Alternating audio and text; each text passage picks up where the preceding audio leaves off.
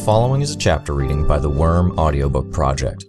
Please support the original author at parahumans.wordpress.com. Thank you and enjoy.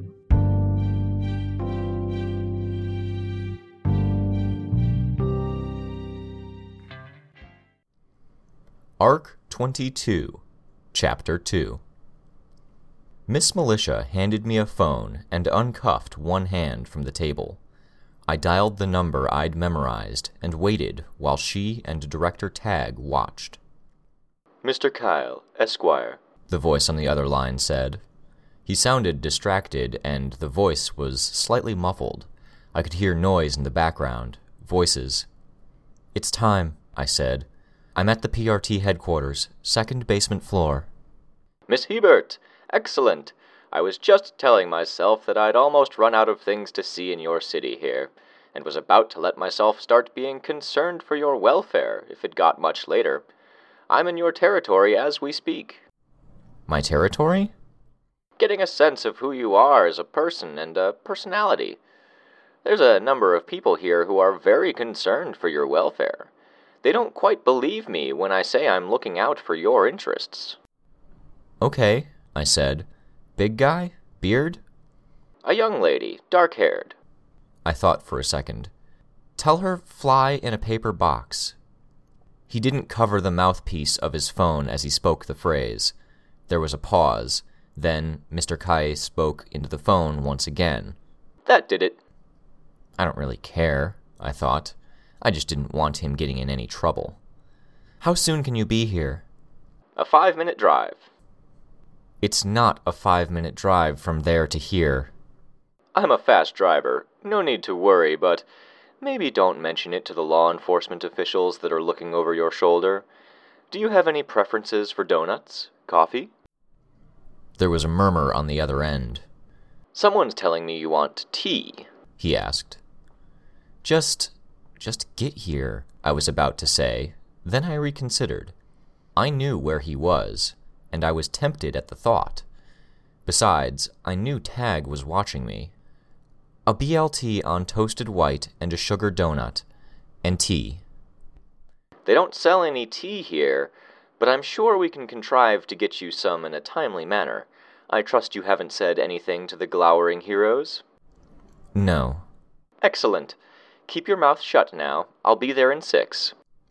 With that said, he hung up. A sandwich, donuts, and tea, Tagg said.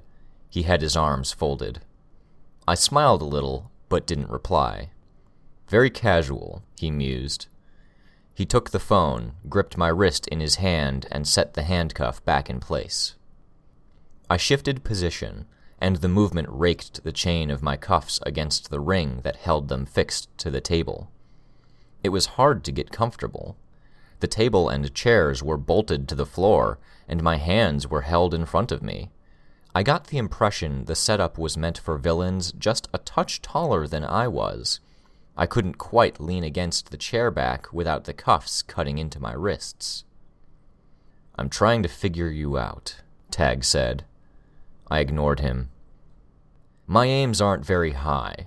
I'm not a psychologist like Mrs. Yamada, I'm not experienced in the ins and outs of the traumas you capes go through or the damage that shit causes. You and I haven't really squared off yet, like you have with Miss Militia. Those two understand you on levels I never could. I glanced at Miss Militia. Her expression was inscrutable behind the stars and stripes scarf she wore over the lower half of her face. I'm setting my sights lower than that. I'm trying to figure out if you really think you have the upper hand here, if you're arrogant enough to expect everything will go your way. Tagg paused, studying me as if looking for a response. Or if you intend to martyr yourself. Is that the idea? You go to the birdcage, but you make some demands first? I would have put my head on the table and tried to close my eyes for a minute, but the setup wasn't very accommodating. I didn't want to try to then realize I couldn't get comfortable. Maybe you don't really get what the birdcage is. See, I hate it. I was in Lausanne in 2002 through 03, fought a whole mess of ugly. People that couldn't be reasoned with, people who were hopeless in the grand scheme of it. Victims as much as anyone else. I found myself listening despite myself. We shot them, the people who heard too much of the Simurgh song, who weren't just walking disaster areas, but who'd listened long enough that they lost something. Men, women, and children missing that moral center that people like Miss Militia and I have. Hell, even you've got morals. They didn't. I'm sure you heard about it. You're not that young. Suicide bombers, dirty bombs, terrorism, if you will. Eleven year olds and old men making their way to Amsterdam or London and opening fire in a crowded area, just like that. Tagg slammed his hand down on the metal table, coinciding with the that. I jumped a little, despite myself.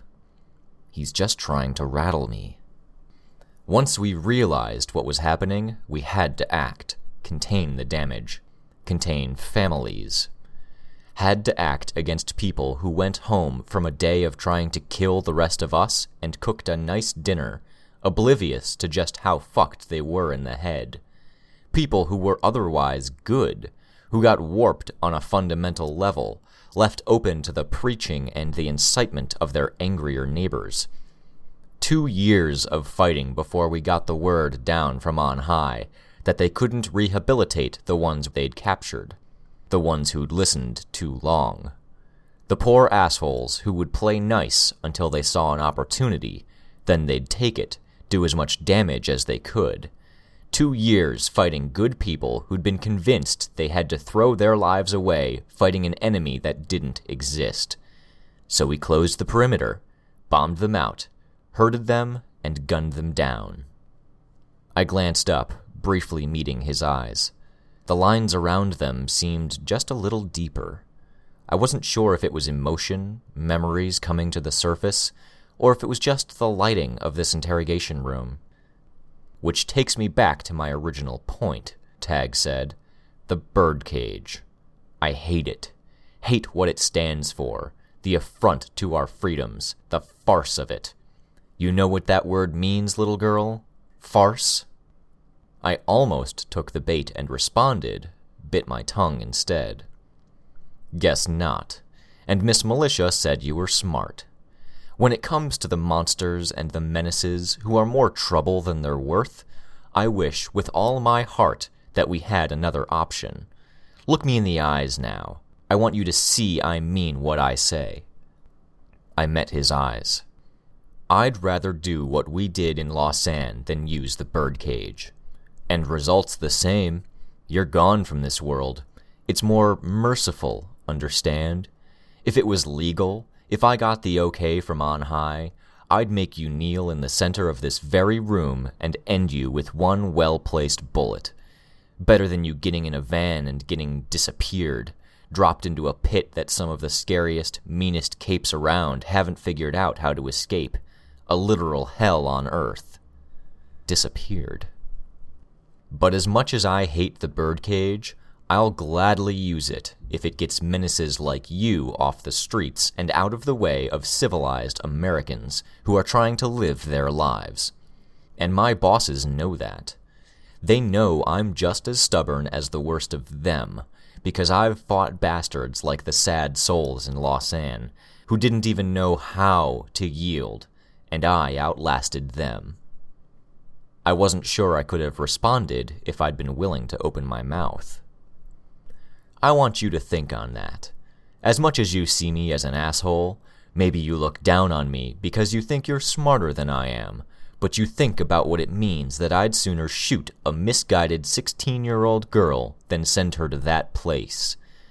And I'd sooner send you there than let you go free to keep perverting the system. My lawyer's here, I said. I could sense him striding through the lobby to talk to a receptionist at the front desk. Mr. Calle, he's upstairs. Someone will show him the way down here, Tagg said. You and I, we can keep chatting here. I shut my mouth, frowning. Miss Militia wasn't acting, wasn't saying a thing. I wonder if you realize what you've really done, pulling the shit you have in this city. Forget the PRT, forget me and the people I work for. Let's talk about the grander perspective, the precedent this shit sets.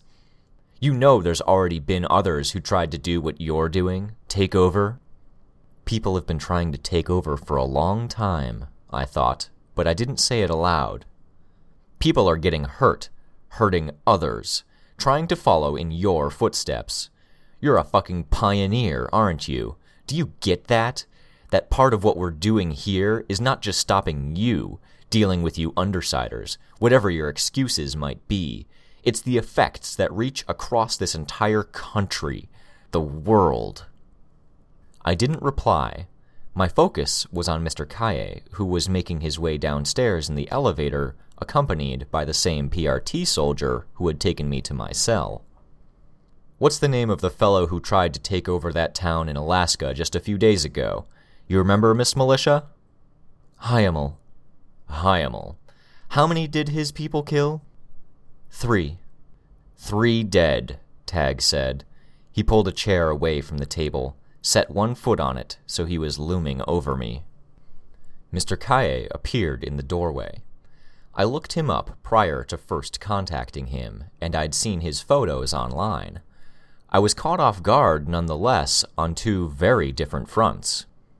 Good afternoon, he said, putting his briefcase down before extending a hand to Miss Militia, smiling in a way that showed off his very white teeth. I'd assumed that his prim appearance in the pictures had been because he'd been anticipating having his photos taken, or because he'd been appearing in public. His black hair hadn't just been cut, it had been styled, his eyebrows shaped. He had long eyelashes, I noted, and a small cleft in his chin. He was an exceptionally handsome Latino guy, in a light gray suit with a white vest beneath and a red tie. He had a folder and a paper bag under one arm, in addition to the briefcase he'd put down. His immaculate appearance was the first thing that caught me off guard, and it set a stark contrast with the corner of one nostril and one of his cheekbones, where, apparently, one of his clients had done some damage. It was a cut, but puckered around the edges where it had been burned, either with fire or some kind of acid. He extended a hand to the director, who glowered but shook it. He flashed another white smile at Tagg. Quinn Calle, I. I know who you are, Tagg replied. Excellent. That should make the rest of this easier. I'd like some time alone with my client. I already have the bulk of the paperwork, but if you could give me anything that came up in the last short while, I'd appreciate it. I'll see what we have, Miss Militia said. She and Tagg turned to leave. Calle brushed the seat clear where Tagg had stepped on it, then sat down just to my left. And Director? Director Tagg paused in the doorway. Mr. Calle pointed at the one way mirror at one side of the interrogation room. This is a confidential meeting with my client. I would never imply that anyone in the PRT would be so crass as to listen in, but let's leave that room empty until further notice, okay? Tagg visibly bristled at the implication. Wordless, he turned to leave. And the cameras stay off, Mr. Calle called out at the director's back. Tagg shut the door with a little more force than was necessary. Miss Hebert, Mr. Calle said without looking at me. He set the folder on the table and began sorting out the contents. He waited until the paperwork was all arranged in front of him before he turned his attention to the paper bag, retrieving my sandwich, a small carton of six donuts, and a small thermos. He met my eyes and spoke. We finally meet. Again, that smile, the kind of smile someone could only really give if they were attractive and they knew it. He didn't seem to mind the blemish on his face, acted as though it weren't there, as if that dictated how others would react to it. Can we cut out the charm and get to business? I asked, as I reached for the thermos and sandwich. There's something of a time limit. The smile dropped from his face, and he was all business. A time limit? Can I ask? It's twelve past one, I said. We have until eight thirty. Very well. let's get moving. First off, I want to get some things clear. I'm an excellent lawyer. I've worked with more than a few big name villains, as well as heroes who went astray. I have the rest of my firm backing me, and their talents are but a phone call away. But, he paused in a very deliberate way, you should know that I'm not the lawyer you want at a jury trial. We've run simulations, and I don't sell when it comes to juries. This little mark is a good part of that. He touched his face where the scar was. Mr. Calle continued, If it comes to a serious trial, I'll take the back seat, and one of my senior partners would represent you. Okay, I said. That's fine. I don't want this to go to trial. All right, we can work with that. In the meantime, let's see what we're up against. He turned the first page in one of the neatly bound sheafs of paper. Charges. Chime in, but don't panic, all right? Okay, I said. April 10th. Criminal negligence with a parahuman ability. 16 charges of assault. 16 charges of battery with a parahuman ability. I tried to think. April 10th? Early in my career? Lung, I said. I attacked him and his gang. They're seriously charging me for attacking Lung's henchmen? They're going to charge you with everything they think they can get away with and see what sticks. Depending on who they could actually find and convince to testify, they'll drop charges after the fact. We can maybe use that, or we could, if circumstances were different and we were wanting to take this to trial. No need to worry. Gut reaction? Could they make it stick? The lung part, yes, but the rest, probably not. Okay, let's run down the list. April 14th, 32 charges of willful felony assault with a parahuman ability, 32 charges of hostage taking, technically domestic terrorism, each perpetrated with a parahuman ability, robbery with a parahuman ability, willful damage to government property, disturbing the peace, the bank robbery, I didn't damage any property. Right. April 24th, one case of battery. I don't remember that. And Emma Barnes, she appeared. Right, no, I remember what that was. It happened, didn't think anything would come of it. One of the girls who bullied you. Odd that they took their time filing charges on it, only this past week. Tagg must have talked to her. I shrugged. Moving on then. Incidents taking place at the Forsberg Gallery, May 5th. Five cases of assaulting a law enforcement officer, five case of battering a law enforcement officer, three performed with a parahuman ability. That's attacking the heroes? No, that'd be an entirely different charge, and. My lawyer flipped through the papers. Just double checking. There's a conspicuous lack of charges involving your altercations with major heroes. It could be that they discussed it and didn't feel it necessary. Things get complicated when capes take the stand, given the issues of identity and character, and they might not have wanted to dredge up old business. If not that, the only way I could imagine it is if the heroes in question withdrew all charges? He pitched his voice to make the statement into something of a question. I thought of Armsmaster. Him? Maybe. But assault? Miss Militia? That was harder to picture. The wards? Harder still. I don't know which it is, I admitted. All right, something to look into if we have time. Still on May 5th, 81 charges of willful felony assault, still at the fundraiser. He raised one eyebrow, I only nodded confirmation. Skipping ahead a month to June 3rd, we've got complicity towards one count of kidnapping using a parahuman ability. This was Sophia Hess, one of the girls who bullied you. Extenuating circumstances, perhaps, he said. He made a note in the margins of the document.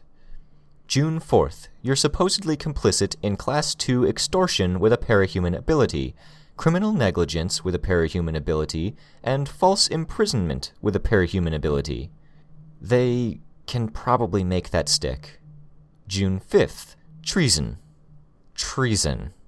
That would be, in effect, declaring war against the government of the United States of America. That's not what I did. It's what they're going to say you did when you took over the territory. I'd expect they already have strong arguments lined up on that front. On the same day, 30 cases of assault and battery, 6 cases of aggravated assault with a parahuman ability. I nodded. June 8th, 8 cases of assault with a parahuman ability. June 9th, we've got 12 more. June 10th, 3 cases of assault with a parahuman ability, 1 case of assault in the third degree. All right, I said. 13th, we have 3 more cases of assault with a parahuman ability. Makes sense? 16th of June, disturbing the peace, property damage. I nodded. The days were starting to blend into one another, to the point that I wasn't sure I could guess which charges were referring to which events. 17th, five charges of assault and battery, one charge of aggravated assault with a parahuman ability, one charge of criminal extortion. Attacking the mayor, I said, almost relieved to be able to pinpoint the crime in question. And his family, it seems, Mr. Calle paused, then paged through the rest of the pad. June 18th. Destruction of government property, four counts. Hostage taking, assault and battery of a law enforcement officer. June 19th. Complicity in another count of treason. Complicity in manslaughter, 19 counts. I nodded. Dragon and fighting in the debate. Given Dragon's response in the cafeteria, I'd almost expected her to drop any charges involved in the destruction of the suits she'd sent against me. Maybe people higher up than her had charged me anyways. Then there was the manslaughter. Apparently the murders were staged.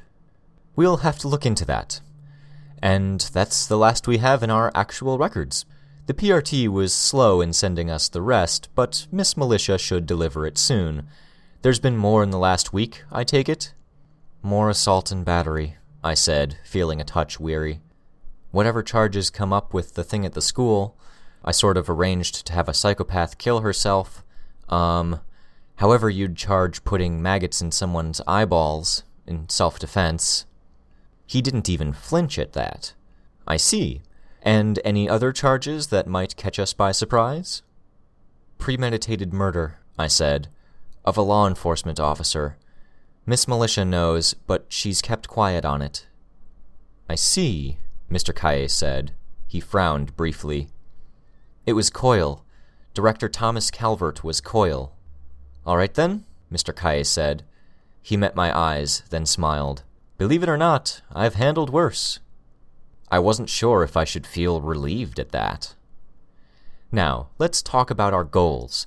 For the record, if we took this to trial, I think we could knock off most of these charges on lack of evidence and degrees of amnesty surrounding your participation against the various Class S threats. They're going to want to put together a jury that hasn't heard of you, which would be difficult. To those people, it's going to sound downright preposterous that a 16 year old girl is being charged with treason and terrorism especially after we reduce the number of assault and battery charges to single digits. I don't want a jury trial, I've said. I've said this twice now. I know, Mr. Calle said. Hear me out. I'm wanting to make sure our expectations are realistic. Theoretically speaking, I think we could get you charged as a minor. Paint a picture of a bullied teenager pushed to the limit, caught out of her depth, and, following the Leviathan attack, ensnared in an ugly situation where she's trying to protect people and the heroes are being unreasonable in how they interact with her. We could use the unwarranted unmasking to indicate just how aggressive and ruthless the PRT has been in regards to you. And if I decide to plea down in exchange for certain considerations? We can still reduce the charges, which would help reduce the penalties you'd face but where I'm confident we could get you off in a trial by jury, you'd face some consequences if you insisted on taking this route. All right, I said. I can live with consequences. In terms of holding them to the terms I stipulate, is there any way to set it up so they can't change their minds after they've gotten what they want from me? We can prepare a contract, but that only imposes financial penalties, Mr. Calle answered me. The PRT could theoretically get it thrown out of court, and that's ignoring the possibility that you could be sent to the birdcage. It would depend on the penalties you're able to levy against them. He trailed off. I thought of Tattletale. I think I have some ideas. Excellent. But the best way, I'm thinking, is to make it all common knowledge. Let the rest of the country hold them to it. It would depend on whether we could share the details with John and Jane Q. Public. Can we talk about the terms then? I asked. We can. I got the impression you were able to tell time. It's 127, six hours and three minutes left. Right then, he made a pained expression. A good thing I told my wife I wouldn't make it to dinner. I'll get a few of my coworkers on the line. They can pitch in and put an intern to typing things up while we hash this out. You don't have much ground to stand on, but we can make the legal ramifications as ugly as possible for them if they throw you under the bus.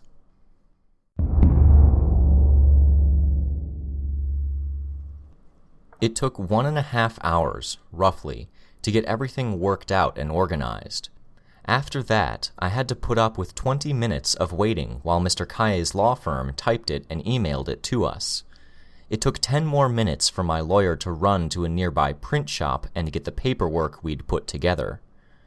Mr. Calle then insisted on reading the entire thing through.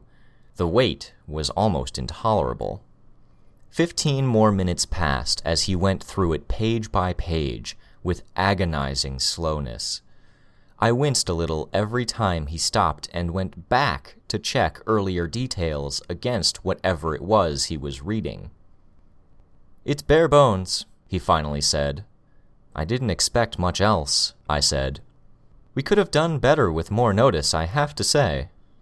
Too many variables to lay anything out ahead of time, I said. Very well, let's bring them in. More minutes ticked away as we waited for the others to arrive. Director Tagg, the deputy director, Miss Militia, Clockblocker, and Mrs. Yamada. They were gathering in force. Tagg took a seat opposite us, Miss Militia to his left, his second in command to his right. Let's hear it, he said. Mr. Calle stood, then walked around the table, handing each person present a copy of the document. I was the only one who didn't have one in front of me. My client, Taylor Hebert, is offering official surrender to the PRT for a select handful of crimes.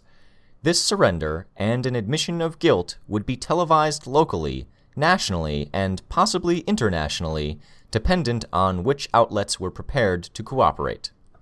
In exchange, my client, Taylor Hebert, known by the alias Skitter, requests some concessions from the Protectorate, PRT, and wards.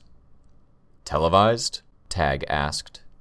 It serves as insurance for my client, and it serves to signal the undersiders to stand down should they be considering any sort of aggression for the capture of their leader and friend. Right, Tagg said. Let's pretend she didn't plan for that.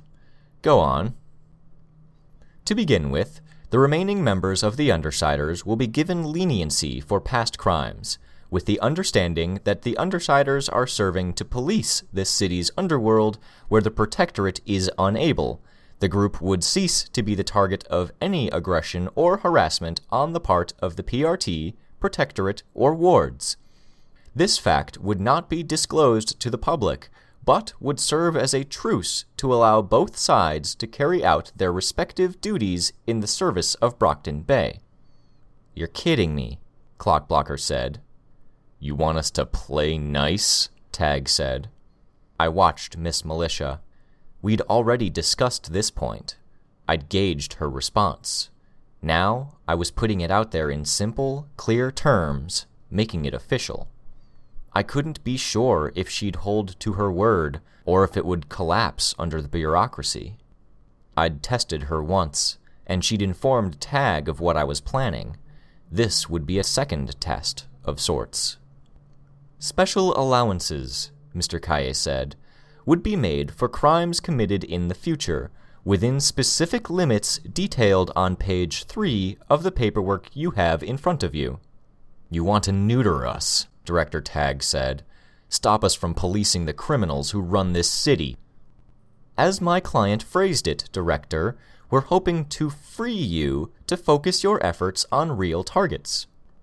You can want it and begin again, Tagg said, but I won't stand by and watch it happen. Quite all right, my lawyer responded. He flashed a smile. I expect that's why Miss Hebert has asked you to retire, Director Tagg. Her colleague, known by the alias Tattletale, has apparently confirmed that you've put in the requisite number of years. You could collect your pension without issue. I watched as Tagg leaned back in his seat. He gave me a smug look. He thinks he got to me. You're dangerous, I said. You've got a soldier's mentality at a time when we need peace. You'd let the world burn to give me a bloody nose. You said it yourself. You're unyielding, and we need compromise. A reality that Miss Hebert feels Miss Militia would be better equipped to accommodate, my lawyer added. That's our third term. There weren't any retorts or rebuttals from the good guys. Instead, they exchanged glances across the table, everyone looking between Miss Militia and Director Tagg. The PRT is led by non capes, Miss Militia said. That can change, I said. Nearly a week ago, you and I had a conversation. We talked about the issues within the PRT, the fact that you had to kowtow to non capes and all the problems that posed. I think the non capes who tend to find powerful positions in the PRT are getting there by dangerous roads. They tend to have backgrounds with the police, military, and anti parahuman strike teams. It sets up a combative mindset where we don't need one. With a cape in charge of the local team, at the very least, I could hope that there'd be a shared perspective. You think Miss Militia would be easier to manipulate, Tagg accused me.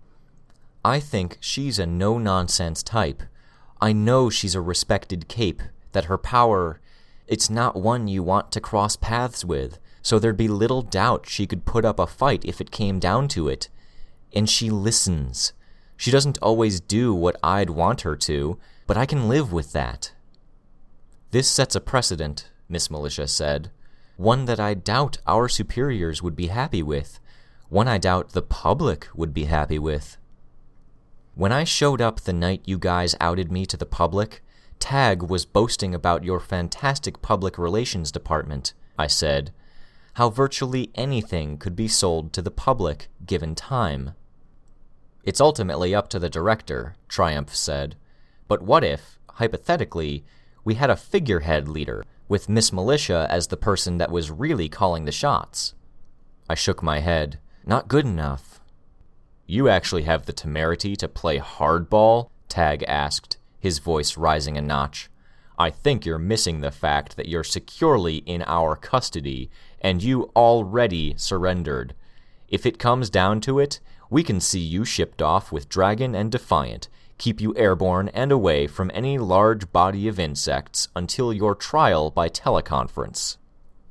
And my teammates? I asked. That's up to you, he said, but I don't think you have it in you to sacrifice them for this. I guess I have a higher estimation of them than you do. Don't tell your people to stop underestimating me, only to slip up and expect to win wholesale against the rest of the Undersiders. I think they'd surprise you. Surprise all of you. You said you need compromise, Miss Militia said, but you won't budge on this point? A figurehead leader would keep the public content and give you what you're asking for. What I want, I said, is to set a precedent. Fixing Brockton Bay doesn't do a thing if we don't leave doors open to fix things elsewhere. If one cape becomes head of the local PRT, then it could happen elsewhere. Director Tagg drummed his fingertips on the metal table for a few seconds. When he spoke, his tone was derisive. Your arrogance boggles the fucking mind. You want to change the world, and you think a confession on television and the threat of your friends attacking the PRT will be incentive enough? You're not that big a fish. I don't want to change the world, I said. I want to make it possible for things to change. Semantics. I sighed. My glasses were slipping down my nose. I had to bend over to put them in reach of my hand so I could push them up. Is that it? Miss Militia asked. One more thing, Mr. Calle said. My client has a request. All eyes turned to me. I straightened. I recognize that I'm asking for some big things. I'm hoping that the scale of what I'm asking for is tempered by the fact that this is all constructive. It puts us in a better place and leaves us prepared to face down the real threats the impending apocalypse, the Endbringers, the forces who would want to move into this city and abuse the portal. I'm going to ask for one more thing in that vein. Don't send me to the birdcage. Don't send me to juvie or hang me for treason. It's not constructive. What would you have us do? Mrs. Yamada spoke up. Use me. I get that it wouldn't work having me join the wards. Too much baggage. But the end of the world hinges on Jack Slash doing something within the next two years. You absolved Armsmaster of his crimes and sent him out to hunt them down. Do the same with me. I can cover a lot of ground in a search. I have experience fighting them, and if you needed it, nobody would even have to know I was doing it. I'd be one more body on the ground, relatively discreet, and maybe that gives us all a slightly better chance of keeping Dinah's prediction from coming to pass. I wasn't even done talking when I saw the looks, felt a sinking in my gut as the various people in charge exchanged glances. Tagg smiled a little. Miss Militia looked concerned. The only person who looked as confused as I felt was Clockblocker. What? I asked. Your intel is out of date, Tagg said. His heavily lined eyes were staring at me, studying me. What? I asked. You already stopped them? No, he said, and the word was a growl. He didn't elaborate further. Taylor, Miss Militia rescued me. Do you know where the Slaughterhouse Nine went after leaving Brockton Bay? A series of small towns, then Boston, I said. Yes, she said, and they struck one target after Boston Toybox. I remember seeing the name on Tattletale's bulletin board. Who or where is Toybox? What's Toybox, you mean? the director said. What's Toybox? I asked. May I? Miss Militia asked Tagg. He gave her a curt nod, and she took hold of the laptop in front of him. It took her a few moments to log in and open the page. She unplugged the cord from the laptop and handed it to Mrs. Yamada, who handed it to my lawyer. He set it so we could both see it. Mr. Calle clicked the touchpad to page through the various images and documents. Toybox is a black market organization, Miss Militia said. Tinkers who operate solo find life rather difficult due to a lack of resources and the fact that gangs and government organizations are very, very persistent when it comes to recruiting them. Faced with the prospect of spending their lives on the run, trying to avoid being forcibly recruited into one organization or another, most turn to the Protectorate or the wards. For those few who don't, Toybox is, was, a refuge of sorts. Tinkers would join, share technology, stay in the Enclave as long as they needed to build up a reputation and whatever tools they needed. They would share 33% of any proceeds with the rest of the group, helping to keep others afloat. Toybox sustained itself with barter by moving frequently, operating between the scope of heroes and villains, and by selling less than legal goods to criminal groups.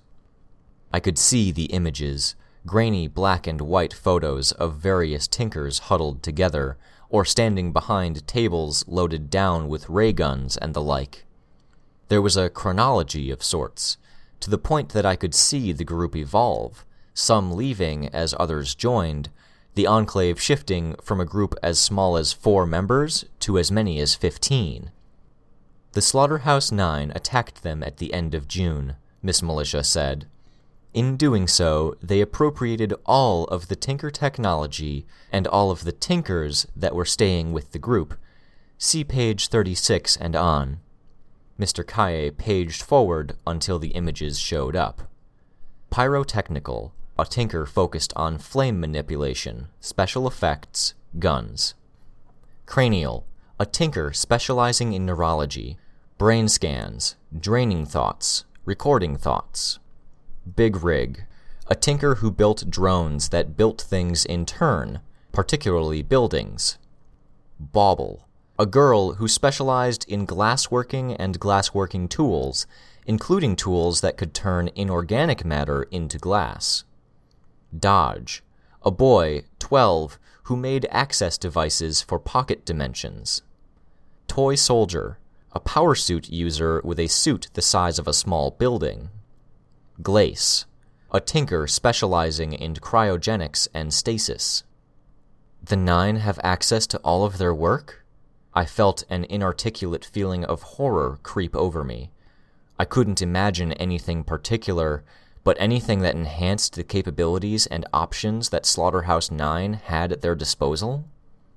And access to the work of Blasto, a cloning specialist they assaulted and kidnapped in Boston. Miss Militia said. I sat back, and the chain of my cuffs went taut, my arms stretched out in front of me.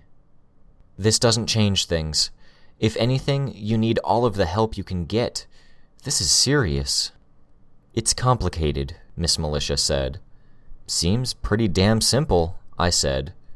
No, she said, shaking her head, because they're gone. They stopped. I shut my mouth, staring. The Slaughterhouse Nine attacked Toybox, taking the group's devices for themselves, and they disappeared. We suspect they used Dodge's devices to exit into a pocket dimension, and by the time we'd found a way to follow, they'd exited elsewhere. They're dimension hopping? Dodge's devices only exit from Bet to pocket worlds he creates with his devices, back to Bet. We believe they exited somewhere on Bet, possibly in another state, then used another device to hide, which would be where they are now. Without knowing where they entered that particular pocket, we can't hope to find them, Miss Militia said. We know their patterns. They tend to cut a swath of destruction across North America, and it's rare for even a handful of days to pass without them taking any action at all. Between the PRT's past experience with the group, our thinkers, and the fact that they haven't made an appearance in nearly ten days, we believe we've worked out what they're doing. I stared at the laptop. It was still on the last page. Glace. Cryogenics, I said. Stasis, Miss Militia agreed. The pressure grew too intense. With Defiant and Dragon's pursuit, they weren't recovering from losses fast enough. They've gone into hiding, and we think they plan to wait. Wait, I thought. How long? Clockblocker asked. We can't know for sure, Miss Militia replied. But if they've put themselves in a cryogenic sleep, they could wake and resume their normal activities days, weeks, months, or years from now. Depending on the resources they have available, they might well emerge with clones of their current members at their side. Tattletale should have told me, I thought, even as I knew why she hadn't. Her power had been out of commission. She'd been out of commission. We'd known the Nine attacked the toy box, but we'd missed what that meant in the grand scheme of things. Through a combination of Tattletale's ailment and a hundred other small distractions, we'd missed out on the reason Defiant and Dragon had been able to abandon their hunt for the Nine and visit Arcadia. Does Jack know? I asked. I mean, I know he knows he's supposed to end the world, but does he know he sets it in motion within two years? Miss Militia shook her head. We don't think so, which means that, unless there's something specific they want to wake up for, we can't even begin to guess when he'll have his team wake up. Silence hung in the air for long seconds. Now you know, These are your demands? Tagg spoke up. We'll need to discuss things and revise our terms with this new information in mind, Mr. Calle said, glancing at me. I nodded once. Better do some heavy revision, Director Tagg said, and do it fast, because it's not that long until sundown, and I won't be accepting any of your terms as they stand. You said it yourself, nobody wants this fight. I frowned, watching each of them make their way out of the interrogation room. Tagg joined Miss Militia's side, and I couldn't help but notice the way she adopted a guarded position, folding her arms as he approached. It gave me a flicker of hope. Until the bugs I'd planted inside the fold of Tag's collar caught a fragment of something he was saying. Her father.